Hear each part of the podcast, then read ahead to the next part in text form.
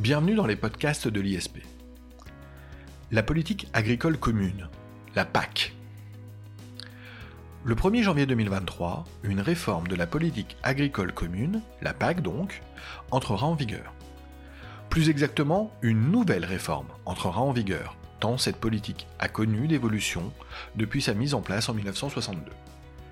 Pilier de la construction européenne, la politique agricole commune a en effet longtemps été l'un des principaux postes du budget communautaire, avant que de nouvelles compétences transférées à l'Union européenne ne relativisent la place qui lui est accordée. De fait, la PAC reste méconnue, alors que l'alimentation reste une politique publique de premier ordre qui dépasse la part de l'agriculture dans nos économies. Pour envisager la PAC, ses contours, sa définition, cette politique, je reçois aujourd'hui Benoît Kennedy, professeur de culture générale au sein de la prépa ISP. Benoît Kennedy, bonjour. Bonjour Jacob Bérébi. C'est toujours un plaisir, Benoît Kennedy, de vous recevoir au sein des podcasts de l'ISP. Merci d'y participer une nouvelle fois. Benoît Kennedy, ma première question visera à un petit rappel historique. Est-ce que vous pouvez d'abord donc nous faire un tel rappel sur la mise en place de la politique agricole commune? Quels étaient les objectifs notamment qui étaient visés lorsqu'elle a été lancée en 1962 tout à fait, Jacob Bérébi. La PAC, en fait, était prévue dès le traité de Rome, le 25 mars 1957, pour sa signature, et ça va être dès l'origine une des principales politiques qui va être prévue, dont la négociation, dont la mise en place va évidemment devoir être négociée, et son entrée en vigueur est intervenue le 30 juillet 1962. Les grandes lignes de la PAC ont été fixées à la conférence de Stresa en juillet 1958. Elles reposent sur trois principes un marché unique, à l'intérieur duquel libre circulation des marchandises et aussi harmonisation des normes. Deuxième principe, la solidarité financière. Les dépenses sont prises en charge par le budget communautaire, et ce, même si elles dépassent euh, les prévisions allouées compte tenu euh, des règles, des règles de fixation de ces dépenses. Enfin, la préférence communautaire. Il s'agit notamment de défendre l'Union européenne contre des importations à bas prix, enfin à l'époque la CE, ce qui viendra à l'Union européenne, et euh, de mettre en place un dispositif qu'on pourrait qualifier de protectionniste. Sur la base de ces grandes lignes, trois objectifs pour la PAC. Premier objectif, assurer un niveau de vie équitable à la population agricole. Donc il s'agit d'une défense d'un secteur d'activité spécifique qu'est l'agriculture. Deuxième objectif, garantir la sécurité des approvisionnements, en Europe mais aussi dans le monde. À cette époque, l'Union européenne, enfin l'Europe, n'est autosuffisante qu'à hauteur de 80%. La France a atteint l'autosuffisance alimentaire, mais ce n'est pas le cas d'un certain nombre de pays qui sont les États membres de la CE. Enfin, assurer des prix raisonnables aux consommateurs. Dès lors, la PAC va apparaître comme un soutien aux filières agricoles et progressivement le soutien de l'ensemble des filières agricoles. Ces objectifs vont consister à augmenter la production, augmenter les rendements, renforcer la compétitivité. C'est donc un modèle productiviste, d'agriculture intensive, qui aura un intérêt, c'est que l'Union européenne, aujourd'hui, est l'une des toutes premières puissances agricoles mondiales, et d'ailleurs, elle peut négocier en position de force dans le cadre des négociations avec d'autres pays ou d'autres ensembles régionaux, avec aussi une production abondante et de qualité.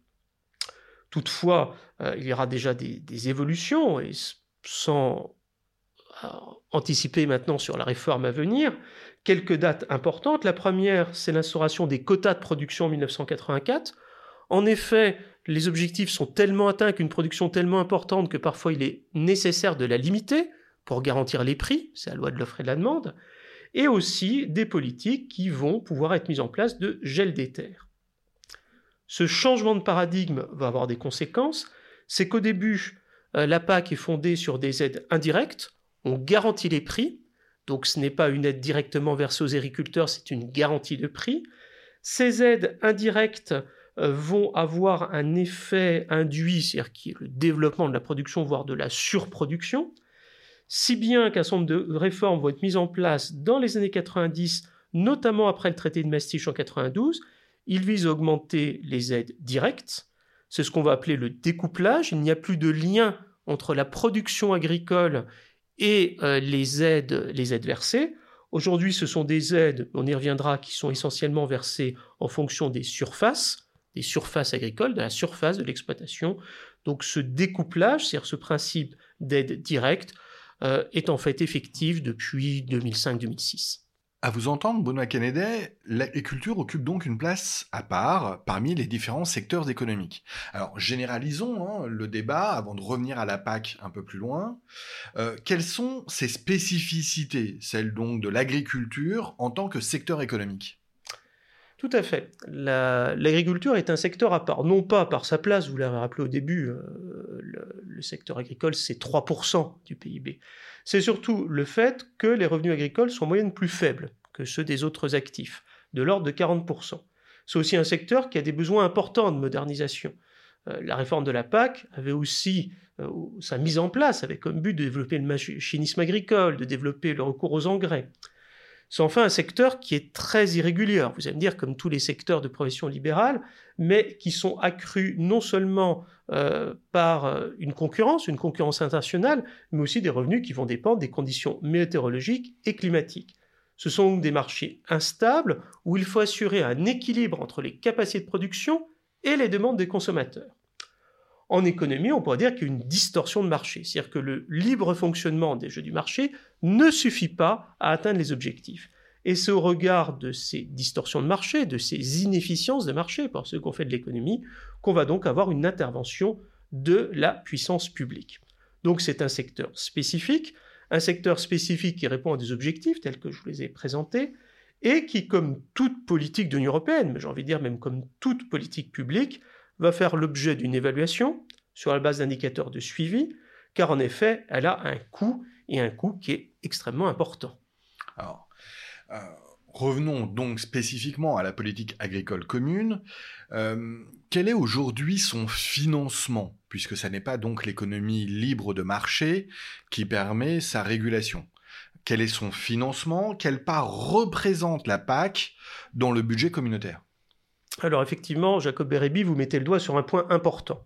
Euh, qui va être assez rapide, c'est comment stabiliser le budget de la PAC, puisque la PAC va représenter jusqu'à la moitié des dépenses de l'Union européenne. Alors c'est un peu diminué, vous le disiez en introduction, au fur et à mesure de développer de nouvelles politiques. Aujourd'hui, on est plutôt à un tiers. En 2019, c'était encore 36% du budget de l'Union européenne.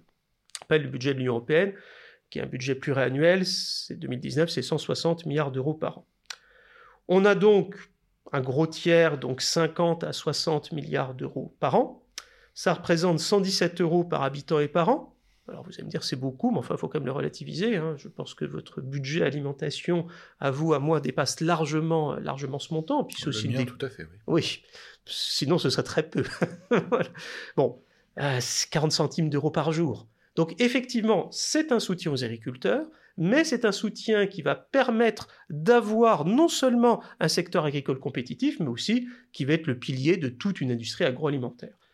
Sur ces 50 à 60 milliards d'euros par an, la France est le principal bénéficiaire, de fait parce qu'on est le premier producteur agricole de l'Union européenne, hein, plus de 9 milliards d'euros par an. L'Espagne et l'Allemagne suivent avec 6 à 7 milliards d'euros par an. Alors il y a d'autres approches, à part en approche globale, ce sont les approches par pays. Euh, comme toute politique de européenne, donc elle est financée par des contributions des États membres, aujourd'hui essentiellement une, part de la richesse produite, le revenu national brut, et ensuite il y a des retours en fonction des politiques mises en œuvre. Dès lors, on peut regarder quels sont les contributeurs nets et les bénéficiaires nets. En gros, des pays qui ont un secteur agricole qui est plus faible et qui sont plus contributeurs au budget, à ce cette politique européenne qu'ils n'en sont, euh, sont bénéficiaires.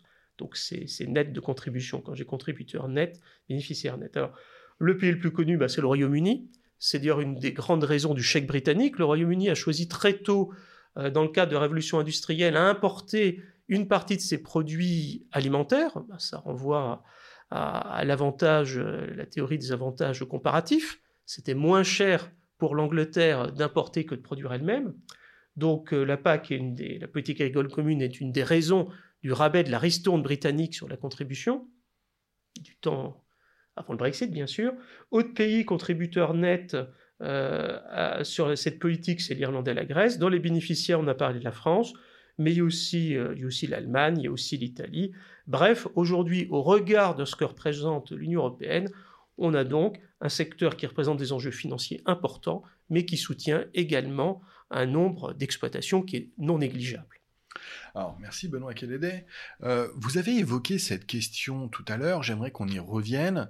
D'un point de vue très pratique, comment fonctionne la PAC euh, pour les agriculteurs? Autrement dit, euh, on sait que l'Union européenne compte aujourd'hui 10 millions d'exploitations agricoles. Comment ces exploitations agricoles sont-elles soutenues au sein de l'Union européenne? Oui. Alors merci Jacob Beribi de ce point, c'est le point le plus technique. Euh, mais c'est important. 10 millions je compte sur vous pour nous éclairer de manière, on va dire certes précise, mais en tout cas effectivement concise. Alors, déjà, première chose, 10 millions d'exploitations. On a 500 millions de citoyens européens. Donc vous avez à peu près un ratio. Alors une exploitation, ça peut être plusieurs personnes. Hein. Euh, ça peut être deux à trois personnes. Enfin, on voit que ça, dépasse largement puisque c'est l'alimentation de nos 500 millions de citoyens européens. Bah, en fait, concrètement, ce sont des aides.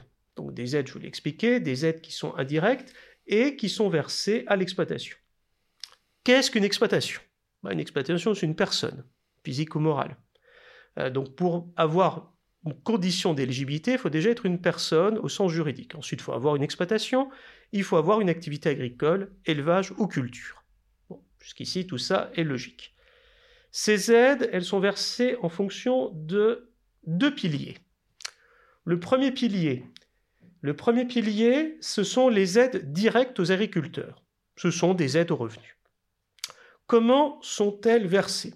Elles sont versées en fonction d'un critère qui s'appelle le droit au paiement de base, les DPB. Alors le droit au paiement de base, c'est en place depuis 2015. Le paiement de base, en fait, c'est assez simple, c'est votre surface. Donc, dans le droit au paiement de base, vous avez une première partie qui est dans ce DPB le paiement de base, qui est la surface. Plus votre exploitation est grande, plus vous touchez une aide. Là, j'ai compris. Voilà, c'est une aide à l'hectare.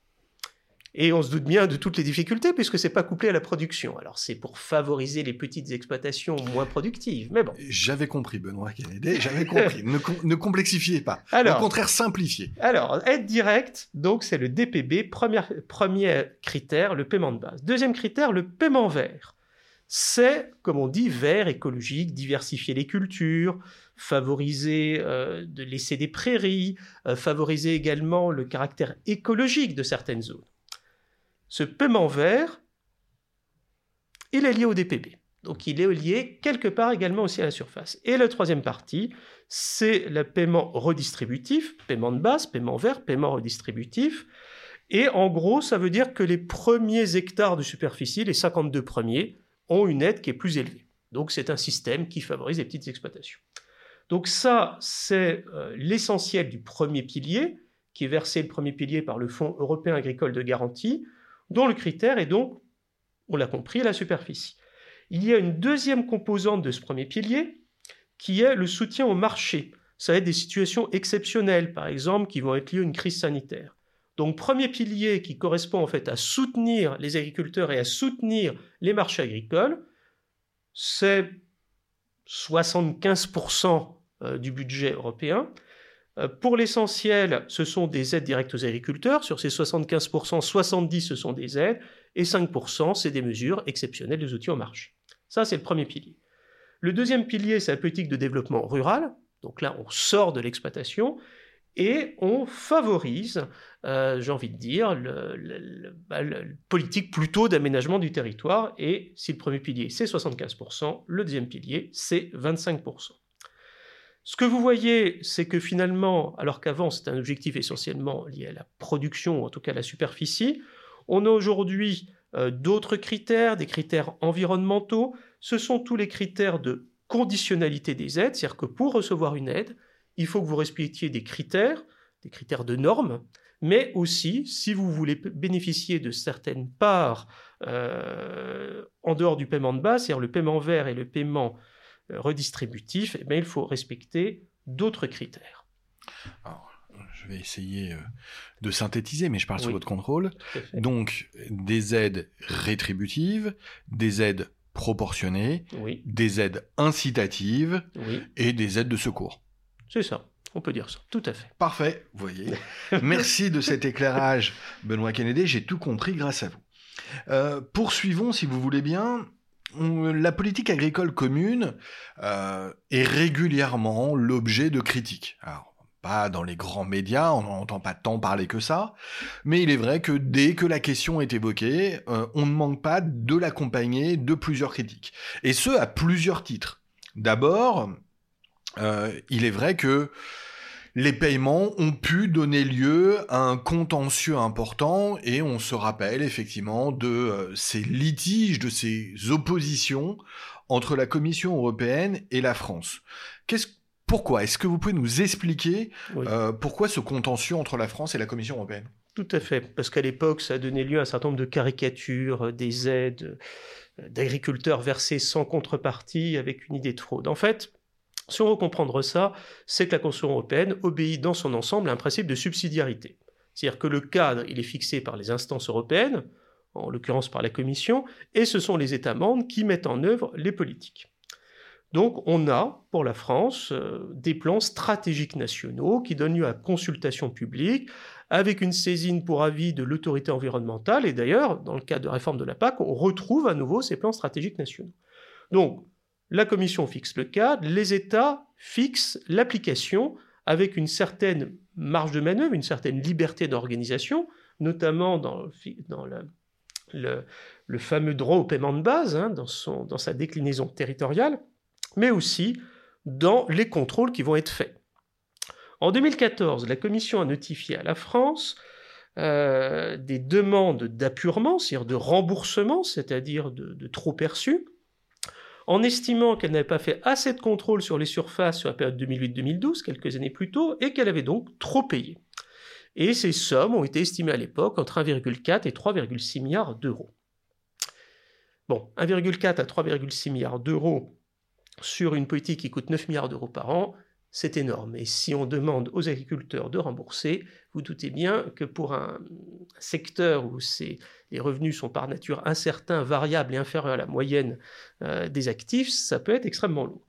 Donc des négociations sont engagées, un accord a été trouvé. Finalement, euh, la France a dû rembourser un peu plus d'un milliard d'euros qui ont été euh, lissés sur les fonds à recevoir, c'est-à-dire les fonds de l'Union européenne qui sont mis à disposition, les ressources européennes à la France, donc 2015, 2016, 2017, et surtout, la France l'a pris sur le budget de l'État, c'est-à-dire que ça n'a pas eu de conséquences sur le budget des agriculteurs. Donc pour revenir à l'observation initiale, et notamment aux images que ça a pu donner, c'est-à-dire l'idée de fraude, eh bien le ministre de l'Agriculture de l'époque parlera d'erreur. L'erreur par rapport à la fraude, elle est involontaire. Euh, sur le montant et sur l'ensemble, en plus, c'est quand même complexe, hein, précisons-le. Je ne sais pas si les agriculteurs nous écoutent, mais ils sauront que remplir ce type de dossier n'est pas une sinécure. Bon, c'est le cas pour un certain de professions indépendantes. Donc voilà, cette situation a été apurée, mais il est évident euh, que ces situations euh, de contentieux ben, ont été souvent mises en exergue sur le coût de la PAC, dont je vous ai appelé à le relativiser par rapport à ce que ça représente comme politique publique de notre alimentation, mais c'est un des éléments assez saillants des critiques qui avaient pu être adressées. Alors, Très bien, sur ce premier point euh, contentieux, euh, je crois, euh, mais encore une fois, je me place sous votre contrôle, Benoît Kennedy, que la politique agricole commune est parfois également critiquée pour être déséquilibré. Euh, on lui reproche parfois d'être trop favorable à certains euh, secteurs agricoles, corrélativement trop peu favorable mmh. à d'autres. Euh, on lui reproche aussi de, en tout cas longtemps, avoir été trop peu orienté sur l'aménagement du territoire, sur la mise en place d'une agriculture durable. Bref, on lui reproche un petit peu d'être une politique dépassée, déséquilibrée. Euh, qu'en est-il réellement? Est-ce qu'il y a eu des évolutions depuis 1962 sur ce point, dans la période la plus récente notamment? Oui, tout à fait. Alors, l'Union européenne, euh, les communautés européennes, lorsqu'elles mettent en place la PAC, répondent à une logique productiviste. La situation économique des années 60, rappelons-le, c'est la consommation de masse, c'est atteindre l'autosuffisance alimentaire, voire même être une puissance exportatrice. La conséquence, c'est une course au rendement, un emploi, des engrais et des pesticides. Euh, l'idée de l'épuisement des sols, à l'époque, n'est pas la préoccupation première. Autre aspect lié à la PAC, c'est qu'elle favorisera aussi les remembrements. Souvent, on avait des parcelles agricoles qui étaient extrêmement euh, qui était le fruit de l'histoire hein, et qui était extrêmement euh, réparti, diversifié, qui n'était pas d'un seul bloc. C'est pas du tout favorable quand vous avez du machinisme agricole. Hein. On n'imagine pas un tracteur qui va aller sur un hectare, puis deux hectares, etc. Et euh, l'effet des remembrements, c'est que ça va aussi avoir des conséquences sur, euh, bah, sur la biodiversité, la faune et la flore. En 2020, un rapport de la Cour des comptes européenne observait une diminution de 34% des oiseaux dans les champs depuis 90 évidemment, c'est beaucoup plus complexe que de considérer que c'est uniquement l'effet des engrais, des pesticides et du remembrement. Toutefois, dans un contexte de, diminution du nombre d'espèces et de la faune et de la flore qui est beaucoup plus large hein, que l'agriculture, euh, ce modèle agricole a été mis en cause et en tout cas, il y contribue. Ça, Donc des critiques justifiées. Tout des critiques justifiées. Mais regardons d'autres choses. C'est quand même aussi grâce à la PAC qu'on a quand même des normes extrêmement élevées, qu'on a des normes de qualité de production, qu'on a aussi permis de maintenir une activité agricole qui sans doute probablement aurait disparu sans des aides. Hein. Les aides, c'est à peu près 20 000 euros par, exploitation et par an, donc ce n'est pas rien. Et ensuite, la vraie question qui s'est posée, outre le modèle, euh, le modèle environnemental, donc d'agriculture durable, c'est aussi de qui bénéficie des aides. Aujourd'hui, les secteurs les plus bénéficiaires, c'est les céréaliers, les oléagineux, le lait, la viande, plus par exemple que la viticulture. En fait, c'est assez logique. Quand les aides indirectes du début ont été supprimées, vous vous rappelez les années 90, elles ont été remplacées par des aides directes à la production.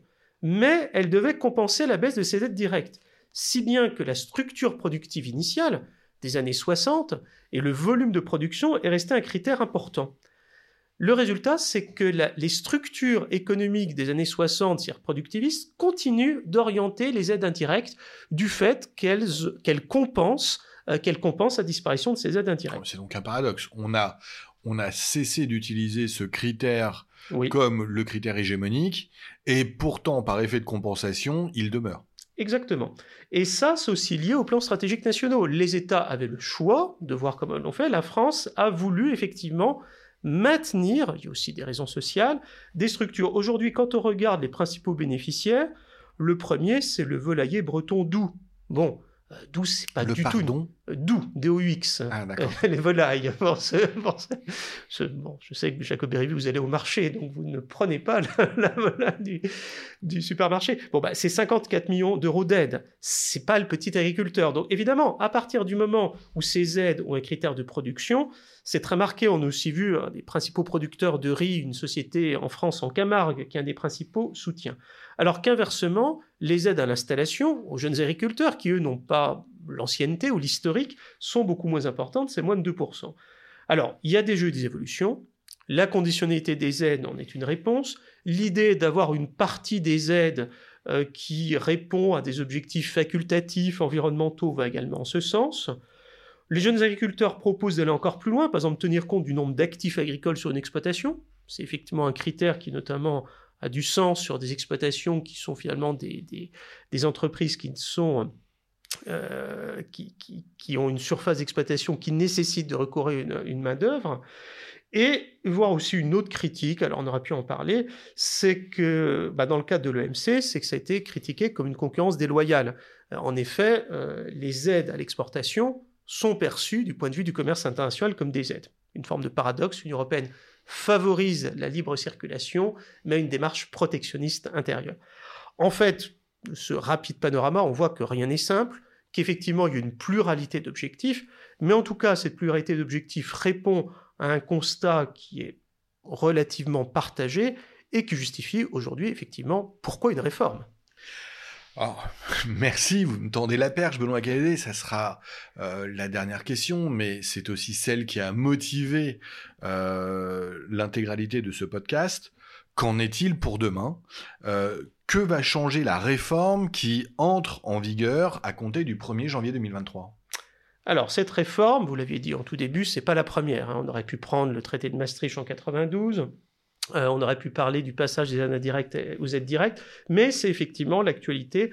En fait, c'est une réforme qu'une jeunesse très longue. De toute façon, dans le temps européen communautaire, tout est toujours long, puisque le but est d'arriver à un consensus.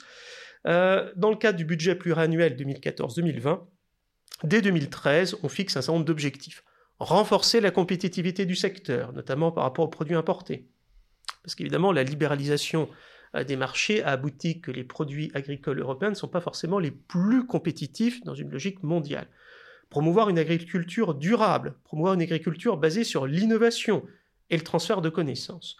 Donc des discussions ont lieu entre le Parlement européen, le Conseil européen, la, Commission, et euh, un accord a été officiellement adopté le 2 décembre 2021 pour une entrée en vigueur le 1er janvier 2023, avec aussi toujours des plans stratégiques nationaux.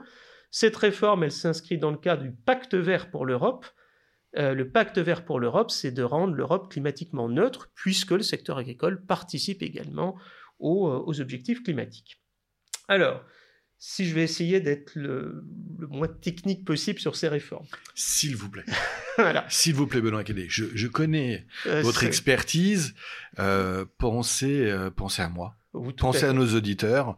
Simplifiez. Alors, justement, vous vous rappelez du droit au paiement de base, le DPB On s'en rappelle. Tout à fait. Eh bien, ce DPB, tout n'est pas convergent. Il y a encore des divergences à cause de cet historique lié à la production. Certains pays ont lissé les divergences. Pas en France. En France, on a encore de fortes divergences. Et on prévoit, dans le cadre de 2023-2027, que la moyenne française du DPB, on va passer de 70 à 85%, dit en termes moins, euh, j'ai envie de dire, moins barbares. C'est-à-dire qu'en gros, on accroît l'idée de convergence, c'est-à-dire qu'en gros, c'est vraiment la surface qui est prise en compte et c'est plus des critères comme la production antérieure afin de, de lisser les différences et d'arriver à une convergence progressive. Donc première chose, le droit au paiement de base qui est euh, la première composante. Plus de proportionnalité à l'hectare et donc plus d'égalité. Plus d'égalité, tout à fait. Euh, évidemment, ça suscite des difficultés selon les secteurs de négociation difficiles. Deuxième chose, vous vous rappelez du paiement vert. Alors, le paiement vert, c'est qu'il était lié au DPB jusqu'ici, au droit au paiement de base. Là, on va le remplacer par de nouvelles choses qui s'appellent les éco-régimes. Bon, vous savez, tout changer le nom pour que rien ne change. La vraie différence de l'éco-régime, c'est que c'est réellement facultatif et surtout c'est complètement décorrélé euh, du DPB, c'est-à-dire de la surface. Le but, c'est qu'en 2027, 18% de la surface agricole utile nationale, donc des superficies, hein, pas de la production, serait de l'agriculture biologique. Donc l'idée, c'est d'avoir une composante biologique qui représente une part importante de notre, de notre agriculture nationale. Enfin, il y a des aides spécifiques, les aides aux petits maraîchers, les aides à la filière protéines végétales. Donc là, on revoit aussi euh, l'idée de changer les modes d'alimentation, hein, des modes véganes. Donc là aussi, il y a un certain nombre d'aides qui vont être modifiées. Donc ce régime de 2023, il est extrêmement important pour les agriculteurs parce qu'en fait, il va modifier euh, leurs aides. Disons-le toutefois que euh, bah, avant, on avait des aides qui tendaient à être augmentées. Aujourd'hui, elles ne tendent plus à être corrélées à l'inflation. C'est-à-dire qu'en fait, toute chose égale par ailleurs, on a une érosion monétaire. Donc le critère, il ne vise pas à imposer. vous allez me dire, dans le cadre de la convergence, euh, si les aides changent, vous allez peut-être devoir changer de production agricole, mais c'est aussi le but. Elle vise à modeler l'agriculture de demain, une agriculture durable, en, en fonctionnant sur un régime incitatif, c'est-à-dire sur un régime d'aide, et c'est ce qu'on voit finalement dans un certain nombre d'autres politiques publiques.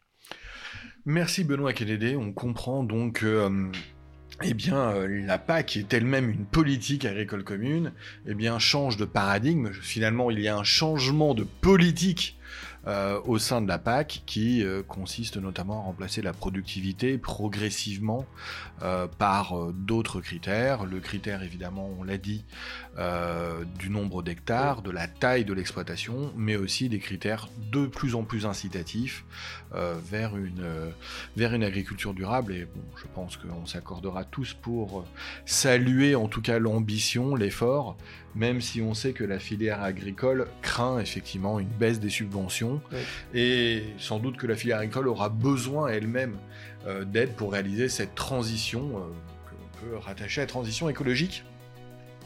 La planification à venir, je crois, euh, se propose effectivement de prendre en considération cette évolution et ces aides. Benoît Kennedy, je vous remercie on espère tous vous retrouver euh, dans cet exercice euh, prochainement au sein des podcasts de l'ISP. Merci Benoît Kennedy. Merci Jacob Bérébi. Merci à tous. Au revoir.